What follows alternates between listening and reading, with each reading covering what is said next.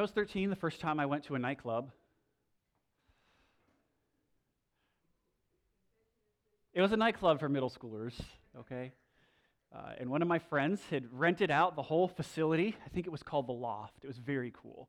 Uh, and she had rented it out for her birthday. And so I was pretty excited about this because, one, I got an invitation, like two, fog machines and laser lights and music. Who doesn't love that as a kid? And then three, I was sort of into the girl who was having the party, you know? So this was great. It was, things were lining up really nicely for your boy. There was one problem, though. Uh, I never have enjoyed dancing, nor, nor am I very good at it. But on the whole, I imagine it wasn't too terrible because I don't remember anything about the dancing or, or much about the evening at all, uh, for, with the exception of, of one particular encounter. You see, at the time, uh, nobody else really danced either. And so the party really devolved into us singing various rap lyrics to one another. Uh, and I have to tell you, I really loved rap music back in the day, uh, sort of grew up on it, and so I knew all the words. Uh, and eventually, at one point, I, I came face to face with my classmate uh, whose party it was, and we were singing a particular verse to one another. And at that moment, I froze. Nerves, I suppose. And I'll never forget this. Uh, to my surprise, she, she stopped sort of singing the words and then brought upon me uh, humiliation, the likes of which I was unprepared for. Uh, she, she turned and said above the music to everyone that was there, He doesn't know the words. He doesn't know the words. Ignominy. That's the problem for Solomon, it seems, as we come to 1 Kings in chapter 11 and just these first eight verses. It seems that he, he knows the words, but he doesn't know them by heart. When he comes face to face with the things that he wants in life or desires, he forgets the words completely. Those words that we read for our scripture reading in Deuteronomy chapter 17, which instruct him to not gather to himself excess gold or silver, or chariots and horses from Egypt, or many wives. He is to be a king who is distinctly God's king not like the nations around him. And yet, his heart turns. We're going to look at the first eight verses. Like I said, we'll work through them in two parts this morning. Uh, you have it there before you in our outline. And the main idea this morning is this it's, it's really quite simple uh, cling to Jesus. Cling to Jesus. Know God's words and keep a close watch on your life and your doctrine. By doing so, you will save both yourself, as Paul says to Timothy, and his hearers. This applies to us as a church. If we keep not a close watch on our life and doctrine, we are prone to wander, as the old hymn says. Let's pray, and we'll begin our time together this morning. Father God, we pray that you would help those of us who have gathered here to worship you this morning as your people, who have committed to one another through baptism and covenanting together in membership, we ask that you would help us to keep our hearts pure by hiding your word in our hearts, that we might not sin against you.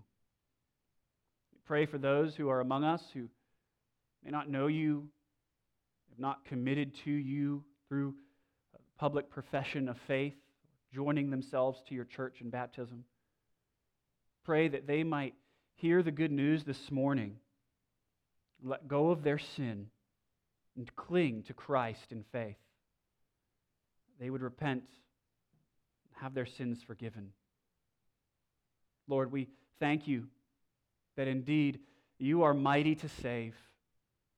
Father, we thank you that you welcome all who come to you through the blood of our Lord Jesus Christ, in whose name we pray. Amen. Look with me at verse 1 of 1 Kings chapter 11. Now King Solomon loved many foreign women, along with the daughter of Pharaoh, Moabite, Ammonite, Edomite, Sidonian, and Hittite women from the nations concerning which the Lord had said to the people of Israel, You shall not enter into marriage with them, neither shall they with you, for surely they will turn away your heart after their gods. Solomon clung to these in love. He had 700 wives who were princesses and 300 concubines. Right away, we are struck with the connection and the contrast brought to our attention in that first line of chapter 11. Now, King Solomon loved many women. Immediately thinking of verse 3 of chapter 3. Do you remember what is said of Solomon there? It's the only time it's said of anyone in the Old Testament. Solomon loved the Lord. And here we are, a few chapters later. Solomon loved many foreign women. We, we pointed out his union with Pharaoh's daughter back in chapter 3. It's not as if uh, Solomon's heart turn is going to come out of nowhere. But we've been following the sort of breadcrumbs that the author of Kings has been dropping for us throughout. We've understood there are seeds of worldliness in Solomon's life that are, are growing up, and now in chapter 11, they come into full bloom. His desire for gold, guns, and girls consumes him and turns his heart away from the Lord his God. And it wasn't that his marriage to Pharaoh's daughter initially is, is bad because she's of a different race. Right? We tried to point this out last time. I think it's important to say again. It wasn't wrong because she was of a different ethnicity than Solomon. The reason that that marriage was prohibited was because Pharaoh's daughter followed Egypt's gods. And to, uni- to be unified with somebody who followed false gods, you would run the risk of having your heart turned away from the one true God. And so this was a rule not just for uh, Solomon, but for all those in Egypt. They weren't to marry people who worshiped foreign gods. Uh, the same is true for us today. If you are a Christian, uh, you are not to marry somebody who doesn't worship the Lord Jesus Christ. And Paul tells us in 1 Corinthians that darkness and light don't have anything in common.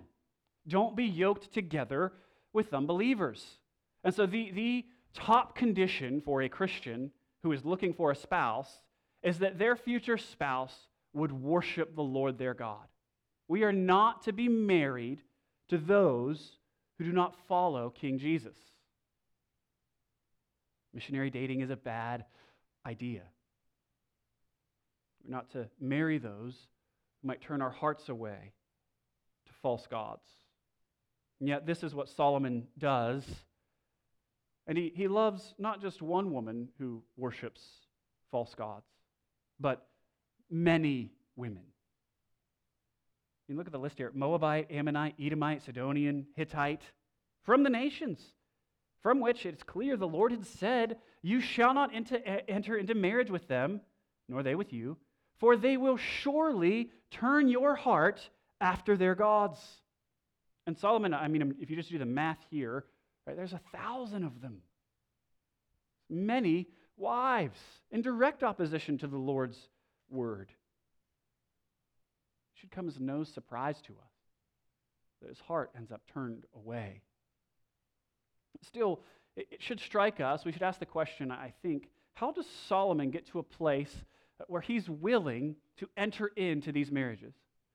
Uh, many commentators have, have said and pointed out this would be sort of your normal mode of political operation in the ancient world.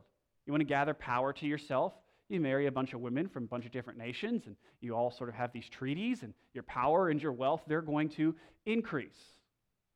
But God had told Solomon to deliberately don't do that. Trust me. Don't trust weapons. Don't trust your wealth. Don't trust these women and the, the sort of political relationships they can gain for you. Trust me. And those, that, that might have been one way that Solomon sort of squared his actions with the Lord's word. This is necessary for the safety and political advancement of the kingdom. But that's not what the text says. The text says Solomon loved many women. You see it in verse 2 there. Solomon clung to these in love. The reason Solomon goes after many women is because he wants to, he desires them. And his desire for these women allows him to change what he believes about God's doctrine, about God's word, so that he can chase his desires. Solomon, at the end of the day, is more a, a disciple of his feelings than he is a disciple of God's word. He goes after these foreign women. And in so doing, redefines marriage. He pictures it in a way that is abhorrent, he sullies it. Marriage, we know, is between one biological male and one biological female for life. It's a prescription that is laid out in Genesis. Chapter 2, in verse 24, we read, Therefore, a man shall leave his father and his mother and cling to, hold fast to, his wife, and they shall become one flesh. And the man and his wife were both naked and unashamed. Sometimes, as Christians, we arrive at the right conclusion that marriage is between a man and a woman for life, but we, we sometimes leave the reasons for that behind, leave the arguments for that behind. But it's important that we understand why we would argue and arrive at the conclusion that marriage is only between a man, one man, and a woman for life. And the answer for us is it comes through Genesis. God has revealed to us that the creation of marriage is to the end, ultimately, of His glory and to the end of partnership. God says early in Genesis, It is not good for man to be alone. I will make a helper fit for him. Marriage is made for partnership, for pleasure. They shall become one flesh. Indeed, marriage is made for procreation. Be fruitful and multiply. These things work together in marriage to fulfill the cultural mandate.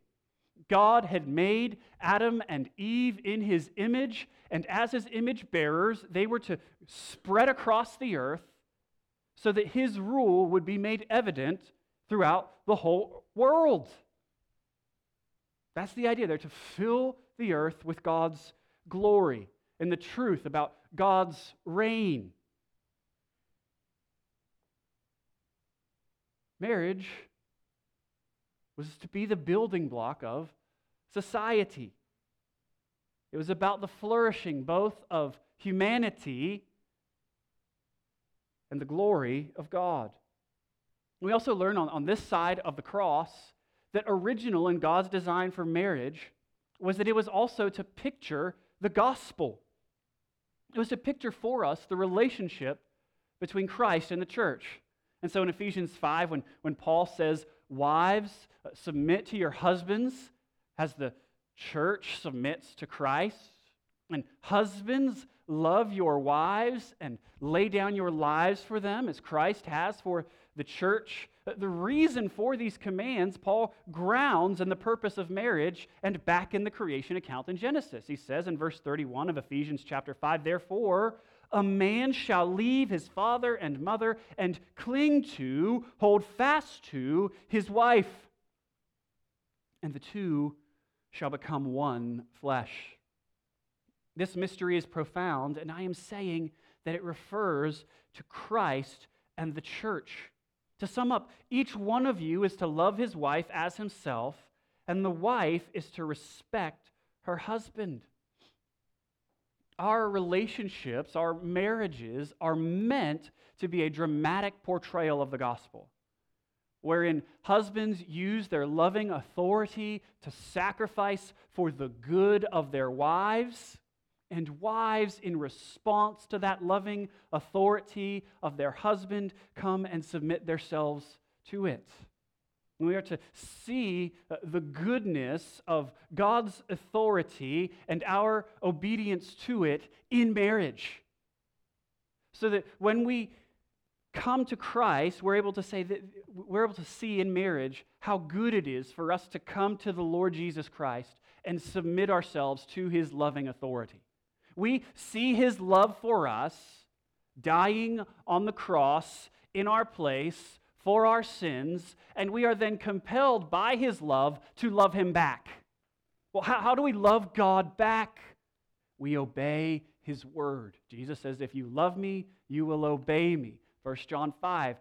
This is how we know, this is what love for God is. We keep his commandments, and his commandments are not burdensome. So if you want to say to me, Well, I love God, the way that you express your love for God is by obeying him. And, and all of this, Paul says, is wrapped up in God's purpose for marriage. Right? It, it also shows us that we are to only worship one God. Right? We have one husband, one wife, made one in the flesh, and we are to be exclusively devoted to the one God who exists eternally in three persons God the Father, God the Son, God the Holy Spirit. And Solomon, because he wants to go after these women, throws all of that out of the window. He wants to chase his desires for these women, and so he changes his doctrine. He changes what he believes about the Word of God, or maybe he just forgets the words so that he can do what he wants. Can't help but look back to Eve in Genesis chapter 3. And yeah, we've moved from Genesis chapter 2 to Genesis chapter 3 this morning, if you're keeping score.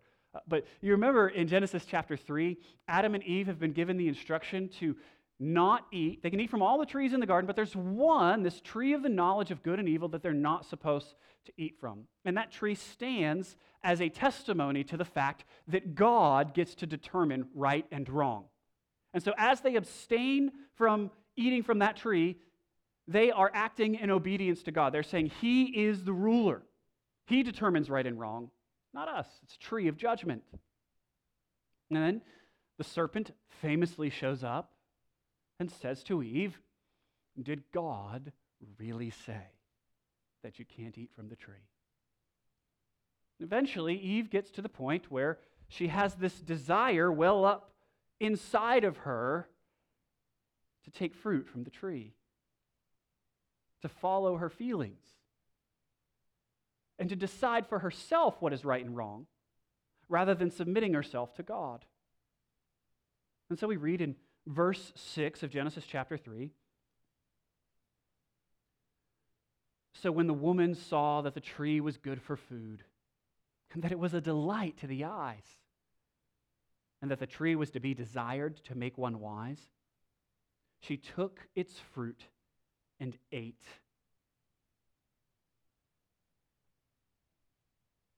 When a strong passion for what God had forbidden rose up within Eve, she was ready to redefine the doctrine of God's judgment. I will not surely die. She changed what she believed about God in order to give approval to her desires. She was willing to follow her feelings rather than God's word. Is this not precisely what Solomon has done?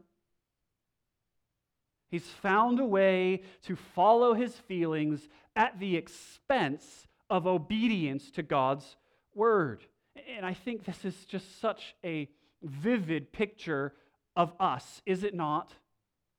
Every time we choose to sin, we are choosing to follow our feelings instead of following God's word. We're being discipled by our feelings instead of our Savior. I mean, this is what pride is. Pride is saying, I will decide what is right and wrong for myself, and I will follow my feelings, rather than submitting myself to what God says is right or wrong. We follow our feelings headlong into sin, and we are not ashamed of twisting God's word and saying, Did God really say? Or conveniently forgetting God's word and ignoring it so that we might do what we want. I think the, this is an endemic in the church. There is a passion among some who would profess to be Christians to fulfill sexual appetites that the scripture forbids. And there is, and I think this might even be a bigger problem, a deep desire within many professing churches to have the approval of the world. So churches and Christians make themselves pliable.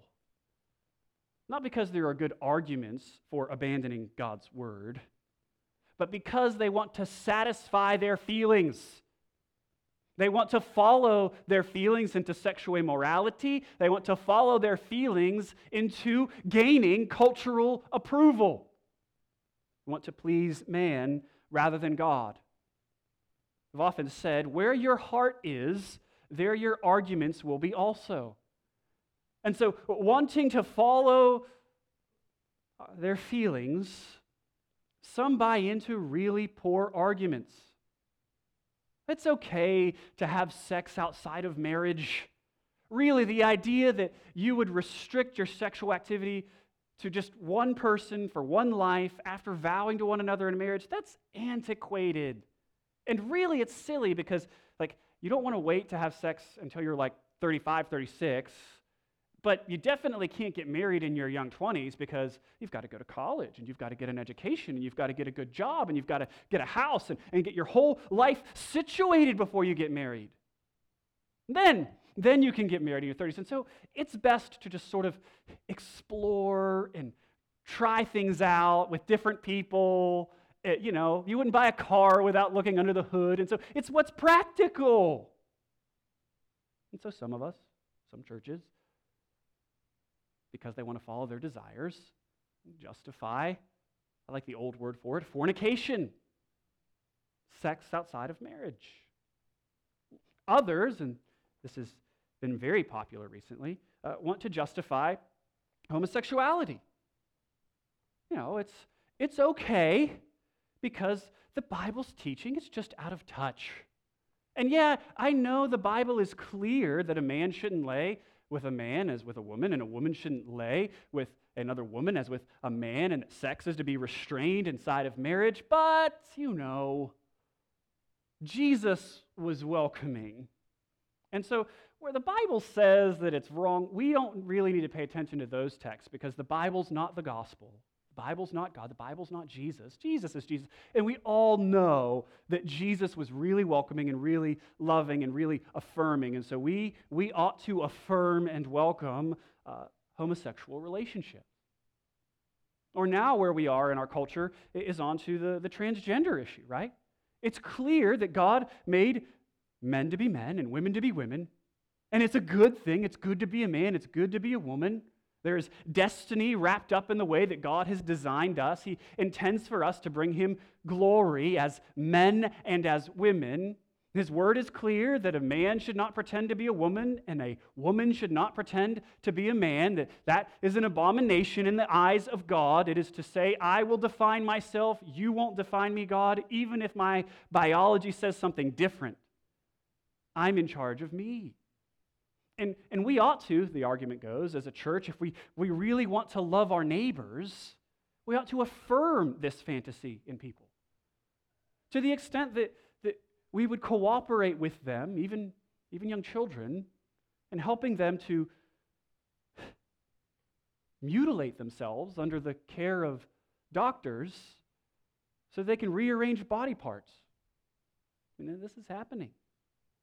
And there are professing Christians and professing churches that are buying in hook, line, and sinker.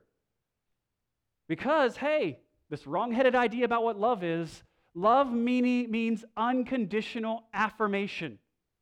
Friends, that is patently false.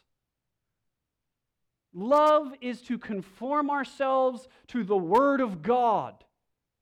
It is unloving to entertain our own pride and our own feelings. It's unloving to say to others who are following their feelings and following their pride, that's great, because the end of that road is hell under the judgment of God. Judgment does come. It is unloving to tell somebody who is standing in train tracks as a train comes toward them, that's fine, you're safe. That's not loving. It's hateful. And yet, because some of us have a desire for fornication or homosexuality or to define ourselves by how we feel on the inside, we abandon God's word. For some of us, some churches, because we so want to be approved by others, we want to be liked. Well, we're willing, willing to, to change God's word. Want to be like the serpent on the one hand and say, well, did God really say? And so we will employ some half clever hermeneutics and say, yeah, God didn't really outlaw these things. He wouldn't do that. Or we go the way of Thomas Jefferson and just come out with our own sexual revolution edition of the Bible. Y'all remember what Thomas Jefferson did, right? It's pretty famous. Took a razor and scissors and cut out the parts of the Bible that he thought were over the top. I think it was only 83 pages when it was all said and done. Friends, when we decide that we're going to follow our feelings, it's a pretty easy process to, to recognize. What happens is, if, we, if we're trying to hold on to Jesus and our sin at the same time, we immediately come to the Bible, and instead of submitting ourselves to God's word and submitting to the Lord Jesus Christ, we go, Well, I don't like that, Jesus. And so we come back to the Bible and we set ourselves over top of it and we say, Did God really say? And we take out our scissors and our razor and we start just twisting the scriptures and changing the doctrines so that we can justify following our feelings. We actually set ourselves over God's word and act as our own lords. Think one of the important questions to ask ourselves as Christians and that the church should ask itself is how does Jesus Christ exercise lordship in your life? Think about it. How does Jesus exercise lordship over you? And the answer is with his word. You, he, he says, and then you do, you obey. And if someone says, well, I'm going to either ignore the Bible or stand over it and shift it around so that it justifies everything that I want to do, well, at that point, Jesus isn't your Lord. You are Lord of Jesus. You've made a, a Jesus Junior in your own imagination a Jesus who cannot save, who is not real. And the reality is, if that's you or you're in a church that is functioning that way, that we don't want Jesus to rule us as king, but we want to be ruled by our feelings. We want to go the way of every Disney movie and follow our hearts. The Bible is clear that which is true and good and beautiful is consistent with the character of God and the commands of God, which are revealed to us in His Word. The Bible is clear when it comes particularly to this cultural issue of sexual immorality, that those who practice such things deserve to die. And not only those who practice them, but those who give approval to those who practice them.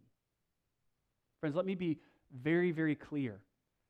God hates that which is contrary to his will and his word, and he will punish it. Our culture has no sort of category for judgment today. Judgment is the, the first doctrine to be denied in Scripture, but hell is very real, and God very much will judge sinners. He will punish eternally all those who refuse to submit to the lordship of Jesus Christ in faith. God hates that which is not good and true and beautiful. He hates fornication. He hates homosexuality. He hates transgenderism. He hates promiscuity. He hates deviant sexual behavior. He hates this polygamy in Solomon. You see, in verse 9, the Lord was angry with Solomon. The Lord gets angry when we follow our feelings into sin instead of obeying his word. Only way outside of God's right wrath towards sin is by trusting in the Lord Jesus Christ. Christian, we must remember that we are called to love the Lord our God with all our hearts, with all our minds, with all our soul, with all our strength. We must remember the words the Apostle John do not love the world or the things in the world. If anyone loves the world, the love of the Father is not in him, because all that is in the world, the desires of the flesh, the desires of the eyes, and the pride of life, is not from the Father, but is from the world. And the world is passing away along with its desires. But whoever does the will of God abides forever. Church, we must remember who it is we have trusted. We must stay where we are standing and stand fast on the Word of God because it is His Word that brings life. It is Jesus Christ who is the King who saves us from hell and from sin. We may be tempted to step away from God's word and follow our feelings and redefine, and that might bring us some sort of short term satisfaction, but in the end, God's judgment comes. I always think when it comes to these matters, uh, when Dr. Mohler was installed as the president at Southern Seminary, uh, there was a group there, a large, large coalition, who wanted to move away from the authority and inspiration of the Bible. And they were very disappointed that someone who believed the Bible, like Dr. Mohler, would be appointed as president because it meant change was coming to the institution. And so, as he walked down into the chapel to deliver his installation message, and once he was therein, many simply turned their backs to him as he arrived. There was an effigy of him dangling in a tree outside. And yet, Dr. Mohler stood there and delivered a message titled, don't just do something, stand there. Very clever. And his point was we can go out and just do social goods. But if we abandon the word of God and abandon the gospel, it's all for naught. God's judgment will come. Our responsibility, first and foremost, is to stand fast on the word of God, to stand firm on the rock of ages. Friends, we must not, if you are tempted as an individual Christian to follow your feelings, you must not. You must stand fast. As a church, corporately, we might long for the approval of the world. But we must remember we don't live to please people, but to please the Lord our God. Stand fast. Be immovable. Do not love the world. Non Christian the sexual revolution promises you that you will be most satisfied when you are able to satisfy every feeling you have. But, friend, that makes you little more than an animal. Animals do what they want when they want to all the time. Friend, it won't bring you any lasting satisfaction. It won't bring you meaning. You were made for a purpose. You were made in the image of God, full of dignity, honor, and worth. You were made to worship God and to bring Him glory by obeying His commands together with all the rest of His people. If you want meaning and satisfaction in life and pleasure that goes on into eternity, don't look to sex. Don't look to any other idol in this world. Look to the Lord Jesus Christ. He is the one who gives life and gives it abundant. He gives eternal life. He has purpose for you. And friend, He forgives. He forgives all who come to Him in faith. Solomon changes his doctrine to chase his desires despite God's warning. Going to foreign women will cause his heart to turn away. And we read at the end of verse 3 and going into verse 4. And his wives turned away his heart. For when Solomon was old, his wives turned away his heart after other gods, and his heart was not wholly true to the Lord his God, as was the heart of his father David. For Solomon went after Ashtaroth, the goddess of the Sidonians, and after Milcom, the abomination of the Ammonites. So Solomon did what was evil in the sight of the Lord, and did not wholly follow the Lord, as David his father had done. Then Solomon built a high place for Chemosh, the abomination of Moab, and for Moloch, the abomination of the Ammonites, on the mountain east of Jerusalem. And so he did for all his foreign wives, made offerings and sacrificed to their gods. This is a devastating progression.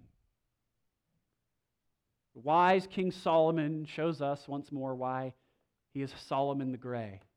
Starts out, he loves the Lord his God. Now he loved many foreign women to whom he clings in love. His heart is turned away after false gods.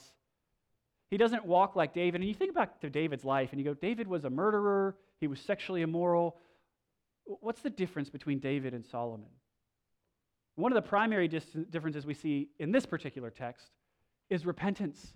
David turned back to the Lord. Now, I'll argue when we get to Solomon's funeral a few sermons from now that I'm hopeful that Solomon is in heaven. But this text in particular teaches us that Solomon doesn't repent. We don't see him repenting at the end of this text. It's to stand to us as a warning.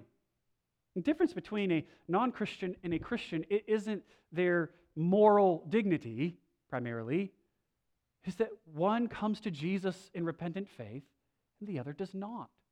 It's not that you can't make mistakes and can't sin. God requires repentance, that we let go of our sin and take hold of Christ. Solomon doesn't follow God as David did. David didn't follow perfectly, but he repented. And David never went and worshiped false gods. But we see Solomon doing that here. And not just worshiping them, but building temples for them on the hill east of Jerusalem. And so uh, the image is you've got the temple of God that's beautiful that Solomon built, and next to it you have Solomon's house, and then Pharaoh's daughter's house, Solomon's wife. So you see his divided heart.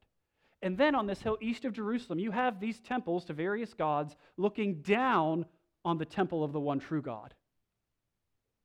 Is an abomination. Not only that, but these gods for whom Solomon built these houses, well, they, their religions uh, promoted things like ritual prostitution and child sacrifice. It is shameful what Solomon has done. And the author shows us that a little bit. He changes the names of these gods a little bit, he tweaks them so that they sound like the Hebrew word for shame. Saying, shame on Solomon for doing these things. And we look back and we go, how could this happen? Like we said, it didn't happen overnight. It's not like Solomon one day was asking God for a listening heart and receiving wisdom, and then, you know, he just woke up and said, You know what? I'm going to become greedy, idolatrous, I'm going to become a womanizer. I'm just going to completely turn away from the Lord. Like, that's not what he did. It's clear. This happened over time. As he seared his conscience and did what he knew was wrong over and over and over. I do think back to that passage in Deuteronomy 17. It's easy for us to overlook this. But in verse 18, Deuteronomy 17, listen to what the instructions are for the king.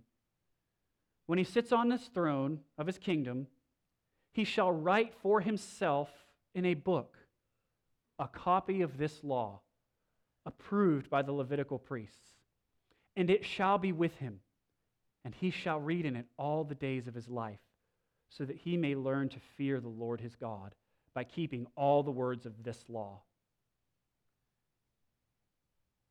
I wonder was Solomon, did he keep this copy of the law? Was he reading it daily? A good way to guard yourself against sin is to follow these, this prescription. We have more than just the law that Solomon had, we have the whole book. Sin creeps little by little. I just wonder if he, you know, he read it, knew the words, but didn't know the words by heart. He forgot them. And all of a sudden we end up here. Does a heart turn towards false gods? Friends, we, we must work diligently against the seeds of sin in our own hearts. That's why we said a few weeks ago we want to take our hearts out of our chest and look in the corners of them to see if there's any sin there. And then because we follow Jesus together as a church, we want to take our heart and hand it to the person next to us and say, Do you see any monsters under my bed? Right? Is, is there sin there that I'm not seeing? We, we need to do that so that we don't end up consumed by sin. So, guys, how, how does this happen? What happens in Solomon the same way it happens in anyone?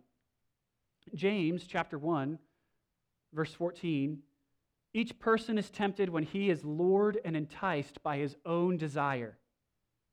Then desire, when it is conceived, gives birth to sin. And sin, when it's fully grown, brings forth death. You can see the picture. Sin unaddressed inwardly grows and then goes outward and then brings forth condemnation and death.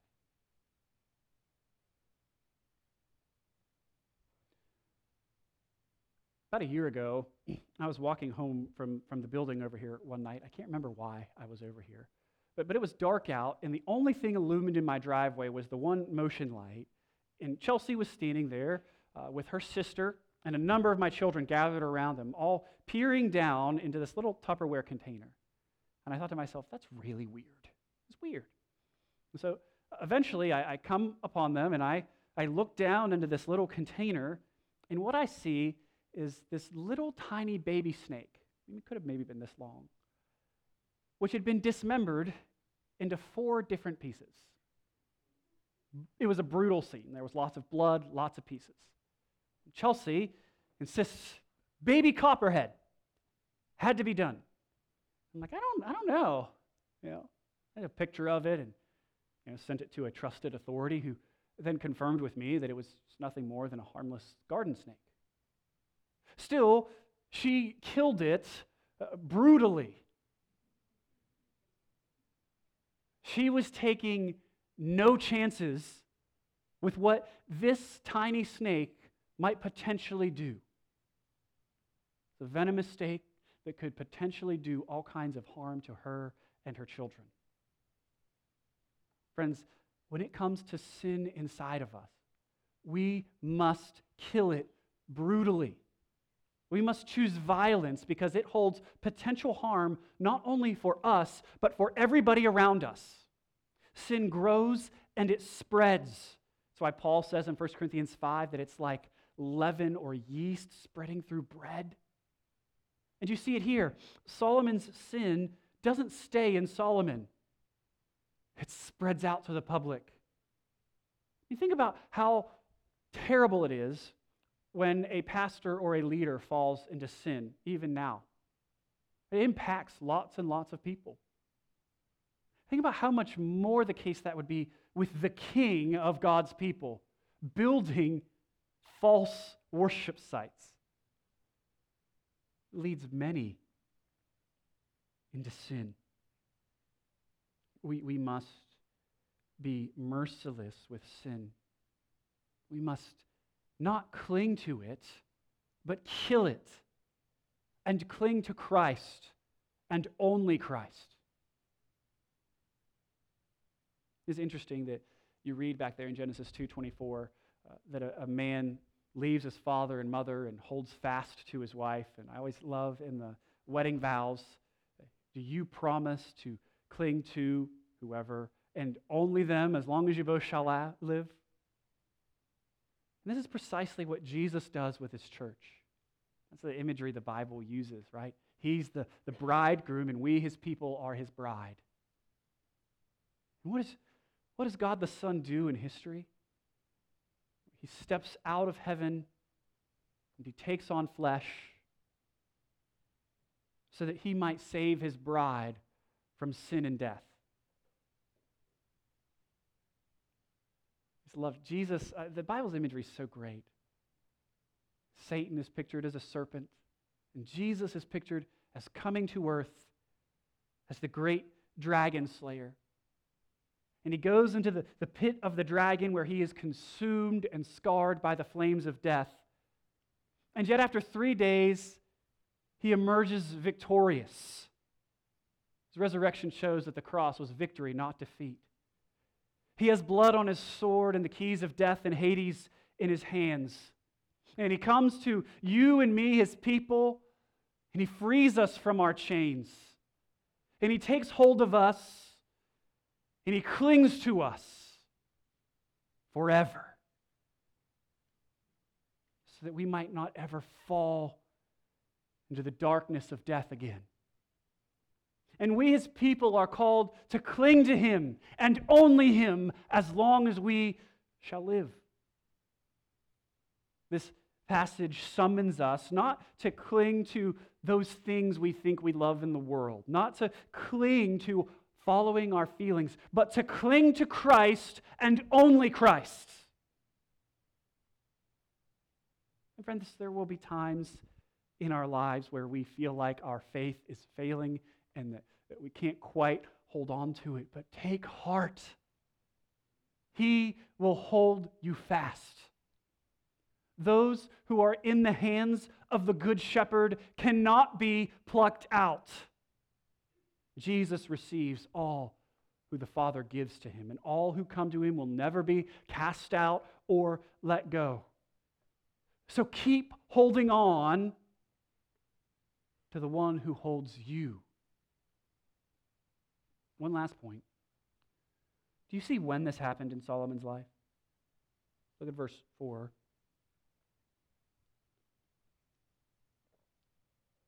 When he was old. This should stand out as a terrifying warning for all of us. And especially in a church like ours, we are not spring chickens here. We're seasoned. We don't want to fail at the end of the race. We want to finish the race as Paul did. Remember our scripture reading earlier, he talks of many who turned away hear what their itching ears might want to hear. Friends, don't at the end of your life turn to myths. Don't at the, the end of your life begin chasing your feelings. Keep clinging. Keep clinging to Christ. He will bring you safely home. He holds you in his hands. He has never done you wrong. He will only give you good. Finish well, like Polycarp. Some of you know Polycarp. He was a disciple of the Apostle John, first, second century. His death is quite famous. He is 86 years old, and Rome comes for him because he will not acknowledge Caesar as Lord. So, famously, he stands before the proconsul in an arena full of people, and he is chided. Have respect for your age. Swear by the spirit of Caesar. Repent. Say, Away with the Christians. Curse Christ, and I will release you. 86 years have I served him, and he has done me no wrong. How can I blaspheme my king and my Savior? I have wild animals here. I will throw you to them if you do not repent.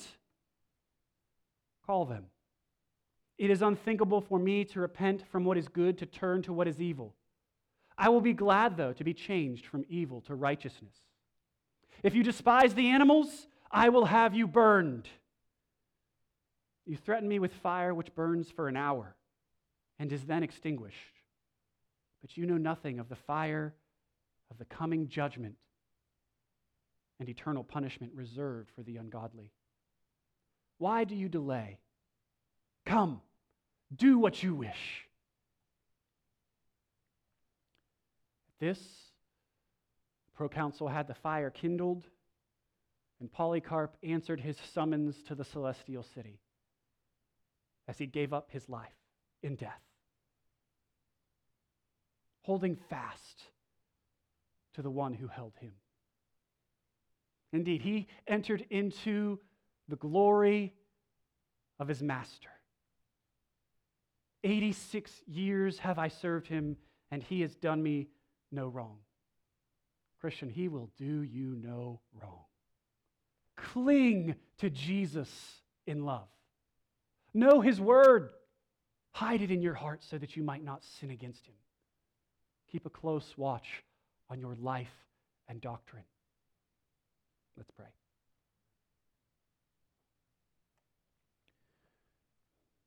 Father, we thank you that you have promised that the good work you began in us will be brought to completion.